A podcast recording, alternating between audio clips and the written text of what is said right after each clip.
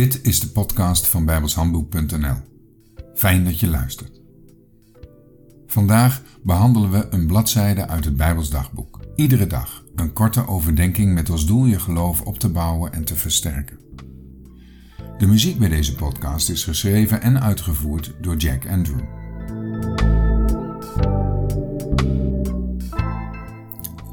Het is vandaag 10 februari en ik wil beginnen met het lezen van Ezekiel 37, vers 11.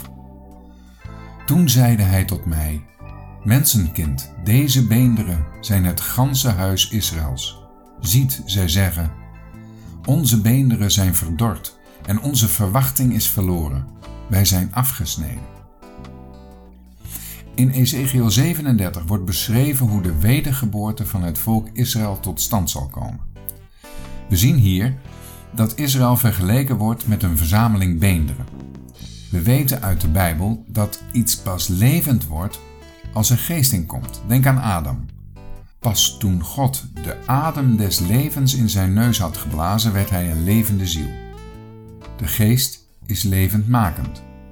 Zo is ook onze wedergeboorte tot stand gekomen. Ezekiel 37, vers 5. Ziet, ik zal geest in u brengen en gij zult levend worden. En vers 6. En ik zal zenuwen op u leggen en vlees op u doen opkomen. En een huid over u trekken en geest in u geven. En gij zult levend worden. Opvallend is dat er twee keer wordt aangekondigd dat er geest in de beenderen zal komen. Het lijkt alsof ze twee keer tot leven komen. En dat is niet het geval. De profetie handelt namelijk over twee verschillende zaken. Vers 5 spreekt over de wedergeboorte van individuele Joden. Als voorbeeld de Joden die wedergeboren werden na de opstanding van de Heer Jezus, zoals onder andere de discipelen. En vers 6 spreekt over de wedergeboorte van de staat Israël. Deze komt tot stand via de leden van het volk. Wat we tot nu toe behandeld hebben gaat over Gods wil met betrekking tot Israël.